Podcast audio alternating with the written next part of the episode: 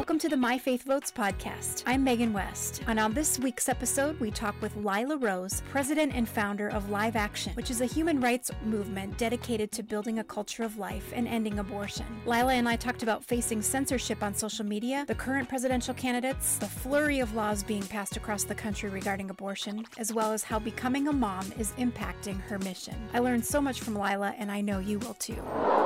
You're the founder and president of Live Action, and you're in the news a lot because you're on the forefront of the abortion, just the discussion in this country. But I want to talk and jump right into truth and censorship because you're facing that right now as we speak. So, talk a little bit about what you faced as an organization and what you're going through right now and being fact checked for false information. Sure. So, we are facing some form of censorship uh, or suppression from most of the social media platforms. And the context here is we host the largest following for the pro life movement on social media. So we have over 3.6 million people following us, and we're putting out content every day, videos and articles on the pro life subject to millions of people. So, what we have seen is this concerted effort by multiple platforms to either suppress or outright silence us. And just to list a few of them, you mentioned um, fake news or false mm-hmm. information rating. So, this just happened really recently. But Facebook, where we have over 3 million people following us, they sent an alert to thousands of our followers, actually, followers of my Facebook page, saying that the follower had shared false information by sharing one of the videos that I posted. And this was a video, there's one of me and one of an OBGYN, a board certified um, doctor, and they were explaining why abortion was never medically necessary. And uh, Facebook announced this fact checking system where they now have third party third party fact checkers, and there were two abortionists that they had write this article that wrote an article trying to attack live action, attack our statements, even though thousands of medical professionals agree that abortion is not medically necessary. And Facebook used these two abortionists as justification for saying that live action was incorrect and then publicly made this announcement and then put a strike against my account and Live Action's account, which would mean that we could be limited in getting our information out to millions of people. So that was the latest. I could walk through several other examples that have been really serious, but it's a daily battle to push back against the censorship and the suppression in coming from big tech because they are very they're run by a, a lot of pro-abortion ideologues so, do you feel like it's becoming more intense? And has this year really ramped up a lot of discussion because there's been so much happening on both sides of the aisle? You know, I, I think it's always been there as far as the the mentality in Silicon Valley, you could say where a lot of these tech companies are from, is a very far left and pro-abortion mentality. And so it's been under it, it's it's been this current of, of thought, but lately I've seen them get more and more aggressive. So what happened what Facebook did in publicly calling pro-life basic information that is is is not it is a debate in the medical community but then for them to take a side and say abortionists are the right two these two abortionists get to speak for everyone or twitter banning us from advertising when planned parenthood is allowed to advertise on the platform freely. So i do think it's always been an issue. I think it is increasing in its occurrence is increasing, and I think we should be really concerned before the 2020 election. Right. So how do you fight that? Because in yeah. your position, when you're in the news a lot and when you're speaking right. very unapologetically about pro-life issues, and you keep getting pushed back, how do you stand for that? And then how do you encourage Christians? To kind of be aware of what's going on and how to fight back as well? Sure. So I think it's a great question. And I think there's a few things. First of all, I think when we're talking about censorship or suppression, we need really clear cut examples of it. I do see a lot of folks on the right or from the conservative world saying, I'm getting you know, censored because I have less views on my videos or things like that. And it could be the case. But I think um, in the cases that we report on at Live Action, they're very clear cut. They're very clear double standards where they treated us in a way that was differently, and we can prove it, than, say, a pro abortion group. Um, so I think that's the first thing. As far as fighting back, one of the things that has been effective for live action is making as much noise as possible. You can't just let it happen and not say anything. Right. Um, I was actually at the White House um, a couple months ago speaking at the summit that, that the Trump administration had about social media and some of the suppression and censorship happening. So taking those opportunities, you know, we're, we're a nonpartisan organization, but if there's any opportunity to speak out about the censorship or the suppression, we do that. And then we try to work with the company as best we can and try to communicate as much as we can with the leadership there to say, look, what's going on? Maybe it was an honest mistake. Let's try to talk through this and get down to what really their position is as best we can. And then the last thing is legal we are we have sent some demand letters to some of these companies and we are looking at legal options right now against both facebook and youtube. So let's move into the legislation side and just the polar opposite of laws being passed in this country from new york then to alabama. Speak to what's happening in our country and why you think maybe this is ramped up this particular year Sure. I, it's been a phenomenal year for life to see Alabama and Georgia and all of these states come out with either complete abortion bans, so complete protections for preborn children, or heartbeat bills, which are awesome because they protect most children and sometimes, depending on, on the legislation, virtually all children in that state from abortion. So we celebrate that the work for that had been ongoing for, you could even say decades, but certainly years before this crop of legislation we saw in 2019. And that is where pro life people have stood up in those states and said, we are going to only vote pro life. And we're only going to vote for pro life legislators. And they've built supermajorities in their legislatures and then getting the governor, that's a pro life governor, in office in order to ensure that pro life legislation is passed. And I think the other thing that they've done is they've not taken cues from national legislative pro life groups. They've taken cues from what they want to do and they want to go all the way. Because I think nationally and federally, what's possible might be less because we don't have a pro life supermajority right now. You know, we have a pro abortion Senate, and even when we had a Senate that, or we had a, we have a pro abortion House now, and even when we had a Senate that was slightly a majority at the federal level, there's always this concern about a filibuster, so you can't get anything through through. But when you have a supermajority, a pro life supermajority in some of these states, like in Alabama, you can pass complete legal protection for that child. And you should. Absolutely. And that's what Live Action has been encouraging the movement to do for the last 10 years and educating and mobilizing people is saying, look, seize whichever you seize whatever you can take in your state. Don't wait for someone to give you permission. Don't wait for Roe v. Wade. Don't wait for anything do the most legal protection you can do today for the, ch- for the child in the womb to, and to defend women. So, just kind of piggyback on that a little bit, I have seen some news stories where there's been a little discussion within the pro life movement that they shouldn't be passing heartbeat bills because they fear there's too much legislation involved and it won't actually get to Roe v. Wade. So, what do you say to kind of that sentiment happening in a few states where pro life organizations are not even on the same page. Sure. Well, listen, we don't control the Supreme Court. Um, they are independent justices who decide which cases to hear and which cases that they can then decide on.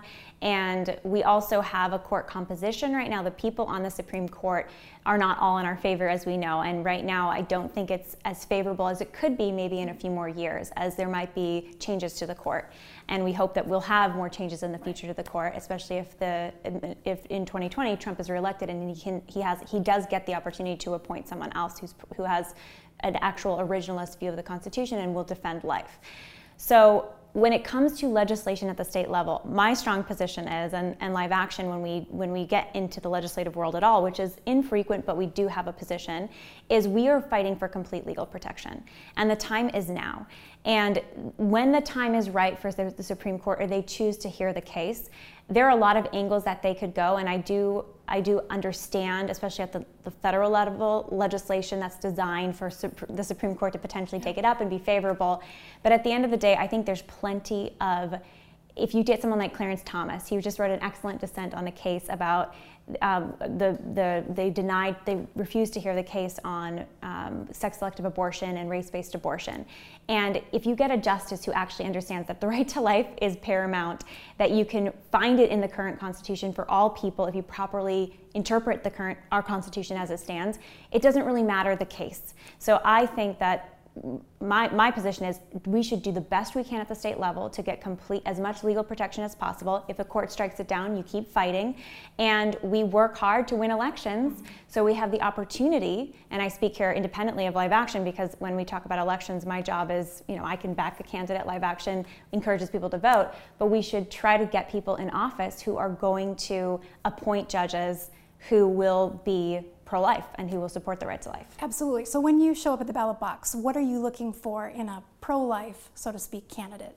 Sure. So, first of all, I want to see a record of standing for life. Um, I'll be honest, when in 20, uh, 16 happened, and we had a whole field of candidates that were saying they were pro life on the Republican side. Um, you know, Donald Trump was not my first choice because he didn't have tra- that track record. Well, now he has much more of a track record after almost four years in office. And I think the track record is really important. You look at not just what they say, but what they've done for life.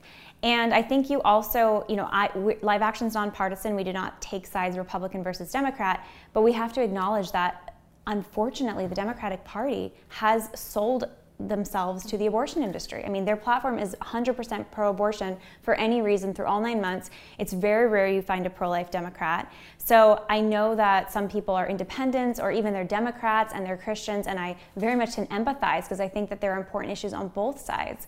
But the protection of human life, especially when they're the most defenseless from the, the violence of an abortion, I don't think there's anything more important when we go to the voting box. And so I know that there's lots of other issues to consider, but I would say life should be first.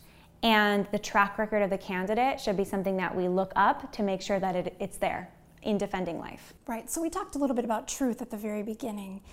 And there are presidential candidates running right now that say there's a different biblical worldview of when life begins. So, how do you talk to a culture that doesn't have a biblical worldview about life and what we stand for. And, and we're talking about Mayor Pete, yes. I assume. Mm-hmm. Yes, well, I don't know that Mayor Pete has ever read the Bible, or if he has, he's lying about it because there's not a biblical worldview that says that you can commit an abortion, you can you can kill a child. That's not something that Christ would ever back, and it's not something that's biblical. So you're going to hear people lie, straight up lie about Christianity uh, that has been from the time of Christ. People have lied about who Christ is, and they've been they say false prophets or wolves in sheep's sheep clothing. Sheep's clothing. I think the Bible is very clear. I mean, Christ came into the world as an embryo.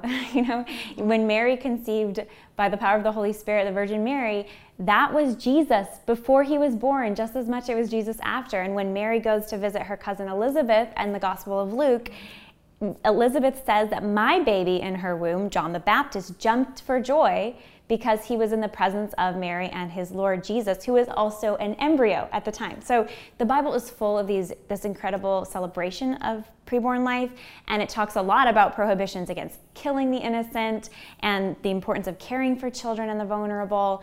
So I don't think there's any debate. There should not be any debate for any Christian about the primacy of the right to life as far as issues that we should care about and about where God stands on defense of human life and his love for this for all human life. We, we were made in his image and likeness. So politicians are going to lie but i think that any christian should look at that and just say you're lying and i'm not going to be paying attention to you or believe what you're saying Something I thought that was really interesting, at least with my circle of friends who are Christians, and we're looking at the pro life issues happening this year. And I thought it was interesting that the argument that came out watching the legislation, particularly in Alabama, they said, well, you're not pro life enough because you're not supporting all the pro life initiatives after. It seems like you're more pro birth than pro life. And I hear that a lot in the media that the pro life movement isn't pro life enough, so to speak. So, how do you combat that message, especially when there is so much going on? First of all, it's I think very hypocritical of media groups to say you're not pro-life enough because you're fighting to end abort- stop abortions. Because first of all, they're not they're in support of abortion. I mean, most media today supports abortion. Most editors and journalists they love they think abortion's a women's right. So for them to say, well, you're not actually pro-life because you want to stop abortion and you're not focusing on a million other issues, they they don't actually agree with you on abortion. They want abortion. They want it to be supported legally and they want it in our country. Um, apart from that, I mean, listen, I agree. I think that we should fight for all human lives before and after birth. The reason I've dedicated my life to so much of my life to this cause is because there are three, nearly 3,000 children a day being legally killed by abortion. And there's nothing else that compares as far as a legally supported crime against our most vulnerable. And you can talk a lot about other issues, and I think other issues matter. I'm not saying to ignore other issues like how we care for the poor or immigrants. I mean, these are all biblical mandates for us to care for those that are the least of these, to welcome the stranger, to visit the prisoner, all of these things. But if we are, in order to do so, voting for a candidate that supports killing a child in the womb and helping abortion industry groups like Planned Parenthood profit off of taxpayer dollars and the deaths of children, then you, you I don't think that that's acceptable. I don't think that that's in line with in really voting as a Christian. You've been at this since you were 15, and it's been your passion. You're going to become a mom soon. Has that changed, deepened your passion? Is there a different perspective you have now that you're going to be a mom? It makes it more emotionally um, intense. I think it's always, so I've always been extremely passionate about this because you learn about abortion, you're like, oh my gosh, there's children that are being killed and, and how it's hurting women and families. But becoming a mom now, to my baby's not born yet, you know, 25 weeks right now, um, it just makes it all that more, all the more real. Um, the fact that my baby is not legally protected in the state of California. And, you know, my child, children this age, every day are being killed by abortion. I mean, it is heartbreaking. So I think being a mom just inspires me to fight even more. So, as we go into 2020, what advice would you give to those of us preparing to vote? What issues do we need to be watching for as far as legislation coming up mm-hmm. and really speaking out for the unborn? Sure. So, I think we need to put life front and center. I think that the media and other politicians are going to try to deflect the importance of this issue by bringing up other issues and deflect against the importance of bringing up other issues and saying, well, what you don't care about immigrants or you don't care about you know this other issue. And I think we should care about all of these things, but at the end of the day, we have to vote pro-life. I think that vote it, it's not acceptable as a Christian to vote for a candidate who supports the killing of children in the womb and every single leading Democratic candidate right now. This is a tragedy, by the way. Democrats should be for the little guy, should be for those that are in need, the, the, the, the, disenfranchised. But every single leading Democratic candidate right now for president is in support not just of abortion, but abortion through all nine months for any reason with no restriction, taxpayer funded. Even Biden, who was against taxpayer funding for abortion, the Hyde Amendment protects us against that. He said, actually, now I am okay with it and I support it, having taxpayers directly reimburse for abortion. When you're dealing with that kind of extremism and that kind of bald disregard, disrespect for children, for innocence, I think it's very clear. And when, when it comes to the voting booth, that you at least can't vote for them. You know, I understand people that say, well, I can't vote for, you know, I can't vote the reelection of Donald Trump because I have all of these other concerns. Everybody has to vote their conscience. 100% people have to vote their conscience. But our conscience should be formed by the facts of where the candidate stands. And those Democratic candidates, they are for abortion through all nine months. And it needs to be formed by how God sees the preciousness and value of human life, which is for at the forefront. We cannot ignore it or deny it. It is a prime one of the prime it is the prime issue that i believe god cares for is the is the innocent and the lives of the innocent. And we can bring a biblical worldview when we vote. Of course of course. I mean that's our our our entire our declaration of independence says that we're endowed by our creator with certain inalienable rights. This is not something where we leave our faith and our morals and our values at, outside the voting booth and we walk in with whatever other worldview we've suddenly adopted. We go in there and we're authentic to who we are and what we believe because who we are and what we believe helped create this great country that we all love. Absolutely. Well, Lila, we so appreciate the work that you're doing. Thank you for standing Thanks boldly for and being courageous. We'll be praying for you in your ministry and just as you take a stand for life in this country. So thank you so much. Thank you.